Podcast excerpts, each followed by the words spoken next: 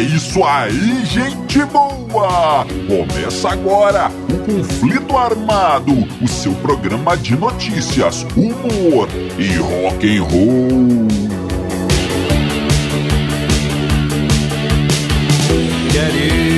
E vamos para as manchetes de hoje. Os bastidores de The Wall, o filme do Pink Floyd. A novidade. Beatles, Bob Dylan e o sentido da vida. O McCartney confessa: sou fã de A C D C e rock barulhento em geral.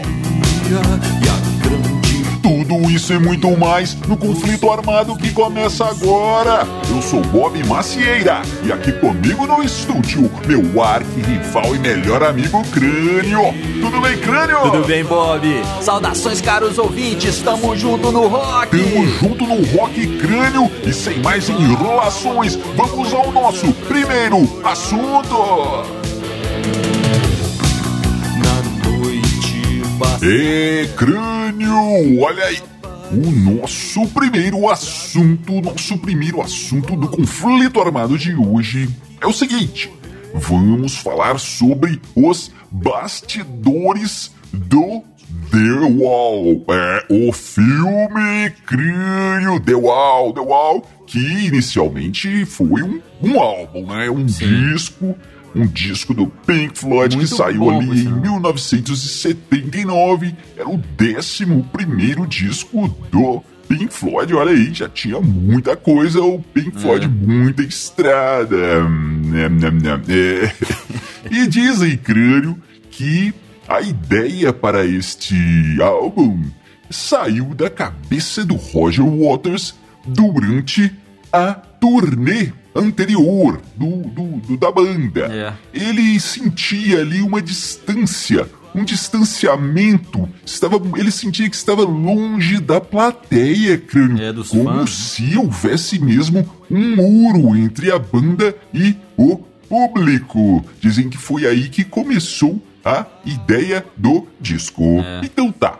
E aí, o Crânio, esse, o, a ideia do filme acabou sendo contando a história do Pink, que era o, ali o personagem principal, conta então desde a infância dele, é. até que o cara se torna um astro do rock, né? Toda aquela trajetória ali que a gente já viu.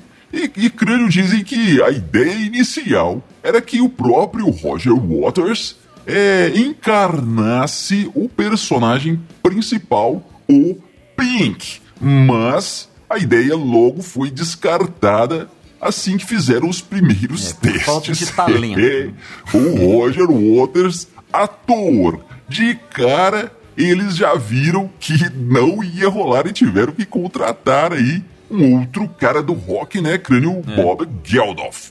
É, então tá. Então, Crânio, dizem também que é o seguinte: a ideia de fazer um filme já tinha surgido antes mesmo da gravação do álbum. É, o filme já, já estava na cabeça da banda e seria com imagens ao vivo, da, da, do Pink Floyd tocando ao vivo, Sim. com os desenhos animados e, e coisas desse, desse gênero aí. É. Mas... a gravadora não gostou nada, nada, nada, nada e disse que não faria o filme. Mas os caras do Pink Floyd não desistiram, continuaram é, levando a ideia à frente e chamaram então Alan Parker, um aclamadíssimo diretor de cinema, para assumir o projeto. E a gravadora então acabou topando, né, Crânio? É aí, e quando então, o Alan Parker recebeu o convite, ele disse: opa, mas é claro que eu vou trabalhar com Pink Floyd, trabalhar com astros do rock, astros mundialmente conhecidos, isso vai ser demais, disse o inocente Alan Parker. É, Crânio. E no final das contas, a opinião dele mudou. No final, ele disse que foi a pior experiência que ele teve na vida, Crânio. É, Porque o que, que acontecia? Na verdade, ele foi chamado para ser o diretor, mas a realidade é que tinham três cabeças mandando ali. Ele próprio, Alan Parker, o nosso amigo Rogerinho Águas, o Roger é. Waters, e, creio, o cara responsável pela, pelas animações, pelos desenhos, que era o Gerald Scarfe. É um famoso cartunista britânico, desenhista inglês, sim, que inclusive, crânio, fez também a arte da capa do disco The Wall. É. E uma outra coisa muito importante que o nosso amigo Gerald Scarfe fez na vida, crânio, foi casar-se com Jane Asher. Ah, é, a noivinha lá, lá atrás do, do, foi noiva do Paul McCartney, é. é uma atriz muito bonita, crânio, é, olha aí. E o nosso amigo Gerald acabou se casando aí com a Jane. Mas isso é uma outra história, crânio. Então o, o, a questão era que, segundo o Alan Parker, eram três megalomaníacos presos numa sala, cada um com uma ideia diferente, cada um com uma visão completamente diferente, imagina, é, do filme. E ele disse, creio, que é um milagre que tenha saído alguma coisa, qualquer coisa dessa situação aí, olha só. Mas, o, e disse também, crânio, que o filme, no final das contas, ficou sem história e sem uma estrutura coerente. É. Mas cá entre nós, pra mim, é um grande clássico. The Wall, o é. filme é sensacional e marcou ai, uma geração ou várias gerações, marcou todo mundo que assistiu esse filme. É, é. O que você Eu... acha aí, Crânio? Então, Bob, você falou tudo, cara. Marcou gerações. Eu lembro de como que eu assisti o The Wall a primeira vez, um, um chegado chegou, com, do nada, o cara apareceu da minha casa com, com uma fita pirata, cara, tô com a fita do The Wall, vamos assistir, então vamos. Eu acho que nem tinha na, na, nas locadoras aqui de Dillon City, na época, a gente foi assistir, tinha uma aura, né, cara, de uma coisa proibida e, e importante ao mesmo tempo, né? Muito legal, muito legal. Esse filme marcou mesmo. É, agora, voltando aí, o, o, o Alan Parker disse numa entrevista um tempo depois que o único que conseguiu, que aliás, que o Roger Waters conseguiu fazer o que ele queria. E, o, e a única pessoa no mundo que entendia do que, que aquilo ali se tratava era o próprio Roger Waters. Mas ninguém no mundo entende aquela coisa. Mas depois disso ainda, o, Roger, o próprio Roger Waters veio dizer que, achar, que acha o, o filme meio estranho. Que ele não sabe nem dar um nome para aquela, para aquela obra ali, para aquela coisa ali. Se é um drama, se é uma comédia, se é um filme, ele não sabe nem... Do que, do que se trata aquilo ali. Mas, é, sei lá, cara. Eu acho legal. Agora, tem uma história interessante também, que é do, sobre o animador, esse que você disse, o Scarfe, né? Gerald. Gerald Scarfe, sim. é. Que é o seguinte, o cara não bebia. Não bebia nada de álcool e tal. Mas, durante as filmagens, ele começou a beber. começou a beber. E ele já chegava no set de filmagem ali, de animação e tal, com um cantil de uísque, levava todo dia e antes de começar Sim. a trabalhar ele já dava uma talagada boa, que era pra manter ali a sanidade mental Sim. no meio daquela loucura de Alan Parker gritando de um lado e Roger Waters berrando de outro. Levou o cara para o alcoolismo, ô oh, Bob. E uma outra boa também, cara, é o seguinte, os caras tiveram uma brilhante ideia, precisavam ali de uns de uma plateia, de uns extras, de uns caras assim, tiveram uma ideia e contrataram trezentos e oitenta skinheads, cara. Que boa ideia! Pra quem lembra que eram os skinheads, imagina, né? Que, que turminha boa! Dizem que esses skinheads já chegavam bêbados no set de filmagem e atrás dele já vinham os vizinhos do, do, do estúdio, já vinham chegando ali reclamando que os caras já estavam fazendo a maior baderna Sim. perto ali do bairro. Nos pubs, lotavam os pubs, enchiam a tampa de, ca- de, de cachaça, de cerveja Sim. e chegavam fazendo bagunça. Ótima ideia. Mas a melhor ideia dessa história toda é o seguinte. O Roger Waters foi dispensado aí como ator principal, né? Não, não aguentou, não conseguiu fazer. E eles chamaram o Bob Geldof, que era cantor também do Boomtown Rats, né? Uma banda. E dizem que o, o, o momento do... do, do Né, do, do, convite, do convite foi o seguinte: tava o Bob Geldof e o empresário dele. Os caras entraram num táxi e ali dentro do táxi o empresário disse: cara, é, tal, recebemos aqui o convite pra você, pra você estrelar aí o filme, vai ser do Pink Floyd, assim, assim, assim e tal. E o, e o Bob Geldof disse: cara, eu detesto Pink Floyd, não gosto da música, acho, acho chato e não vou fazer esse filme não. E o empresário: sim, cara, vamos, é o Pink Floyd, e vai ser bom pra sua carreira, não sei o que, vai ser um grande filme, o Alan Parker vai, vai dirigir. Dirigir. E nisso, ô Bob, olha o cúmulo da coincidência, o motorista do táxi, sim, era irmão do Roger Waters, cara, uma incrível coincidência. O cara entrou no meio do assunto ali: não, cara, olha, eu sou irmão do Roger Waters, o cara é legal. Muito amigo esse motorista. Vai lá que vai ser legal, vai ser boa e tal. Você vai fazer o, o filme, vai ser muito bom. Mas e acabou convencendo o Bob Geldof. Mas ele mesmo fala que nunca esteve completamente envolvido. E eu acho que isso foi até legal, porque ele transmite mesmo uma, uma, uma, uma energia de... de desprezo, de desinteresse, que é fundamental pro personagem, né? Ficou, sim, muito legal, verdade, o Bob Geldof. Agora, uma, uma coisa, já que, né, eles dizem que o filme não ficou legal, que ficou sem história, um negócio incoerente, eu, eu, eu sou capaz de apostar, ô Bob, que vão acabar refilmando esse The, esse The Wall, cara. Pink Floyd é uma marca pode, pode ser, gigantesca, né? The Wall é uma marca gigantesca. Alguém vai ter uma, essa brilhante ideia de refilmar o The Wall. E se for mais fiel, né? Uma história mais fiel às letras, e a história for mais linear, mais bem contada, talvez seja legal. Agora, se os caras resolverem adaptar ao mundo de hoje, aí vai ser um problema. Porque o mundo que a gente vive, cara, com o irmão brigando com o irmão, é, amigos não se entendem mais, no final do filme, e vai um spoiler aí, quem não quiser ouvir pule aí uns vinte segundos, é, no final do filme original o muro é destruído, né?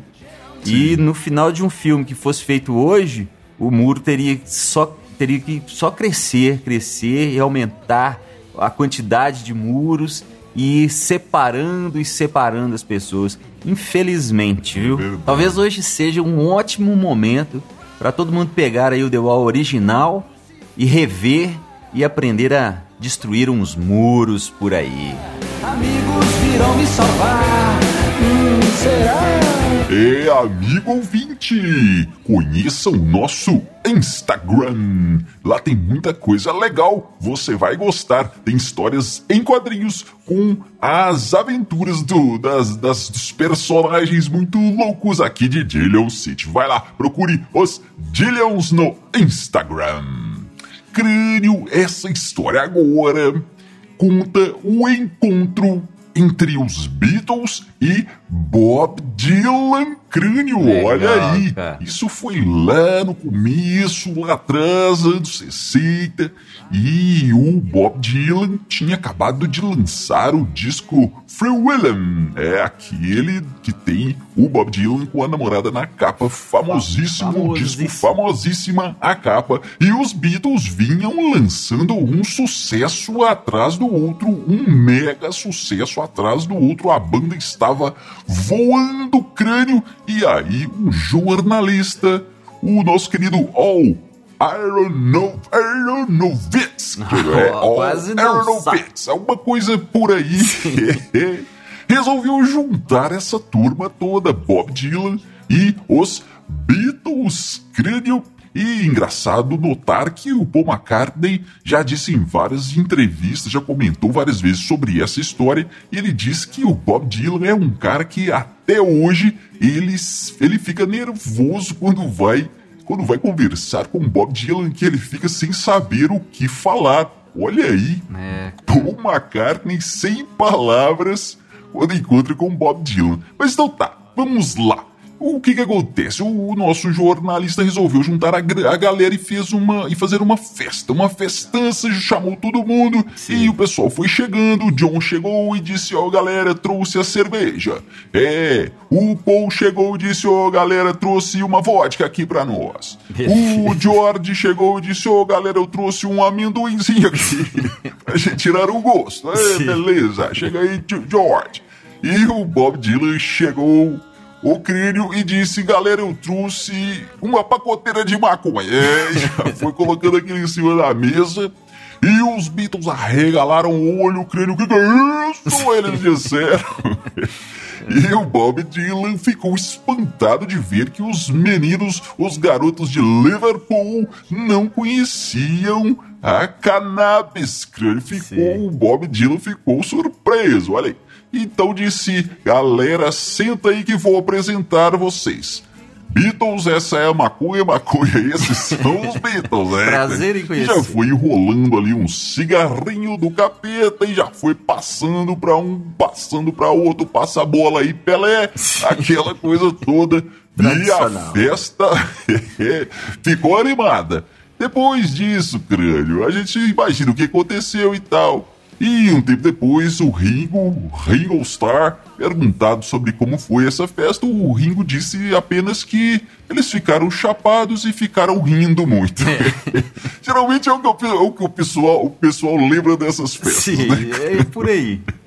É isso aí. Rindo e ficaram chapados, ficaram rindo e comendo os amendoins do George. Sim. Depois. É, é olha. Marica, né? Mas o, o que acontece? O Paul McCartney conta uma outra história. Ele conta que É, eles ficaram conversando e, aquela, e, a, e, a, e a fumaça foi subindo e os cachimbos estourando o crânio. Sim. E Paul McCartney, em certo momento, com a cabeça cheia, teve uma, uma sacada. Crânio, ele descobriu o sentido da vida.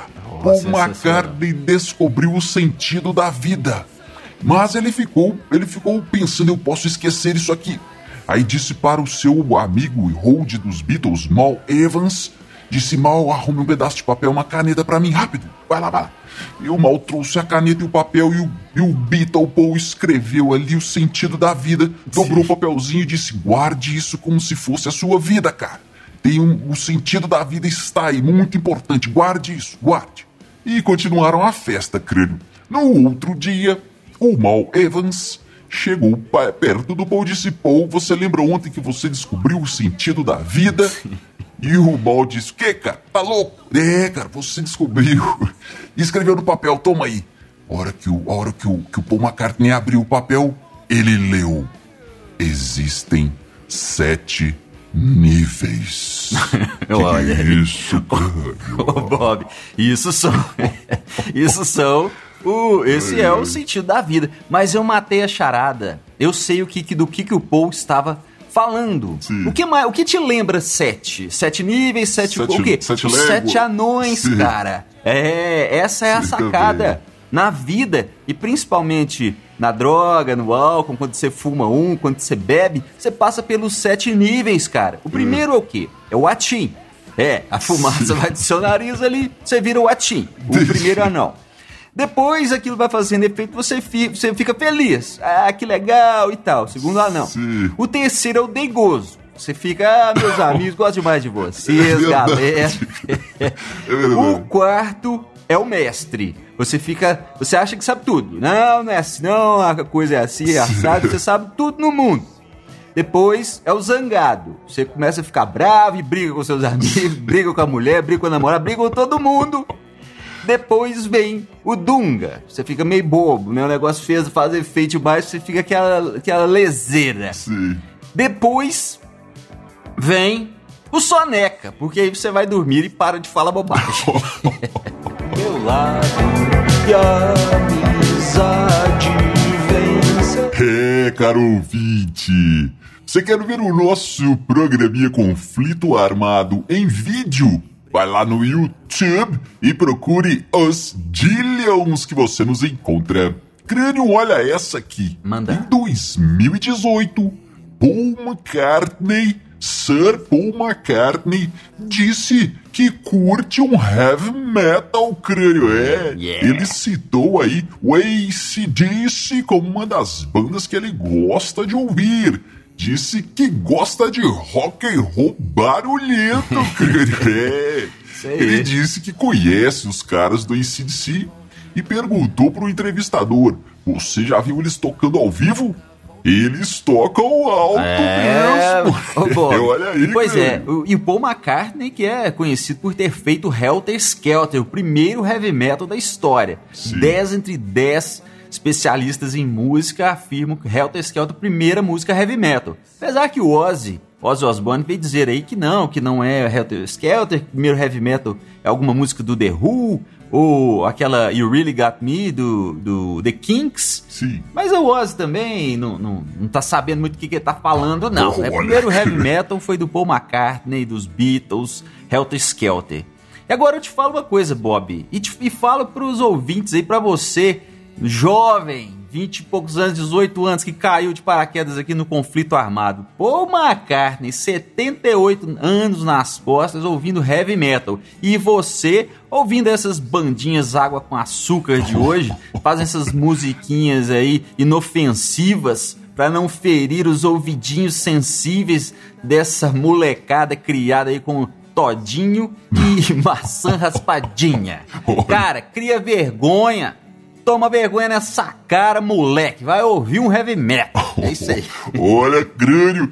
Depois dessa, amigo ouvinte, você fica com a banda nova Overdrive Machine e a música O Futuro Elétrico. Você encontra o nova Overdrive Machine no Spotify e todas as plataformas de streaming. Segue os caras lá. Nos vemos no próximo conflito armado. Valeu, valeu, valeu. Não cheguei a conhecer o gosto doce da tua boca. Me perdi mais de uma vez, te deixando me levar.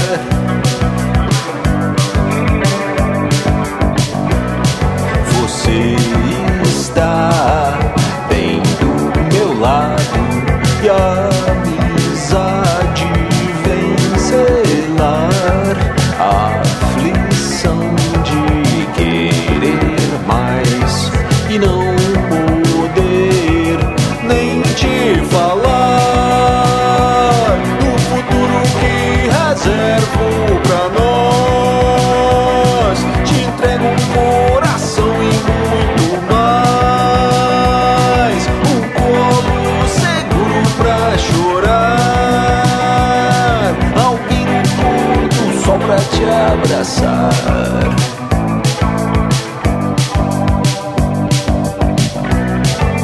A angústia era feroz e eu tentei me consumir nos prazeres da cidade, mas te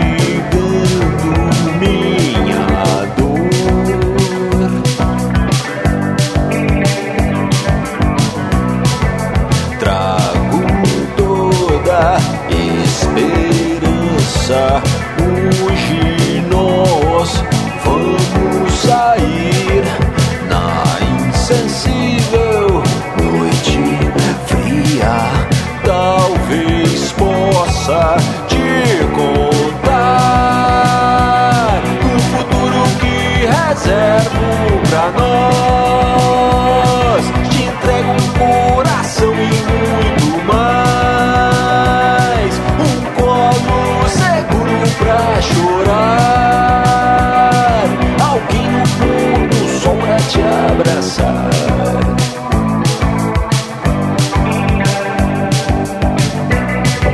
Sei que as promessas vivem na eternidade, junto da saudade que sempre vem no fim.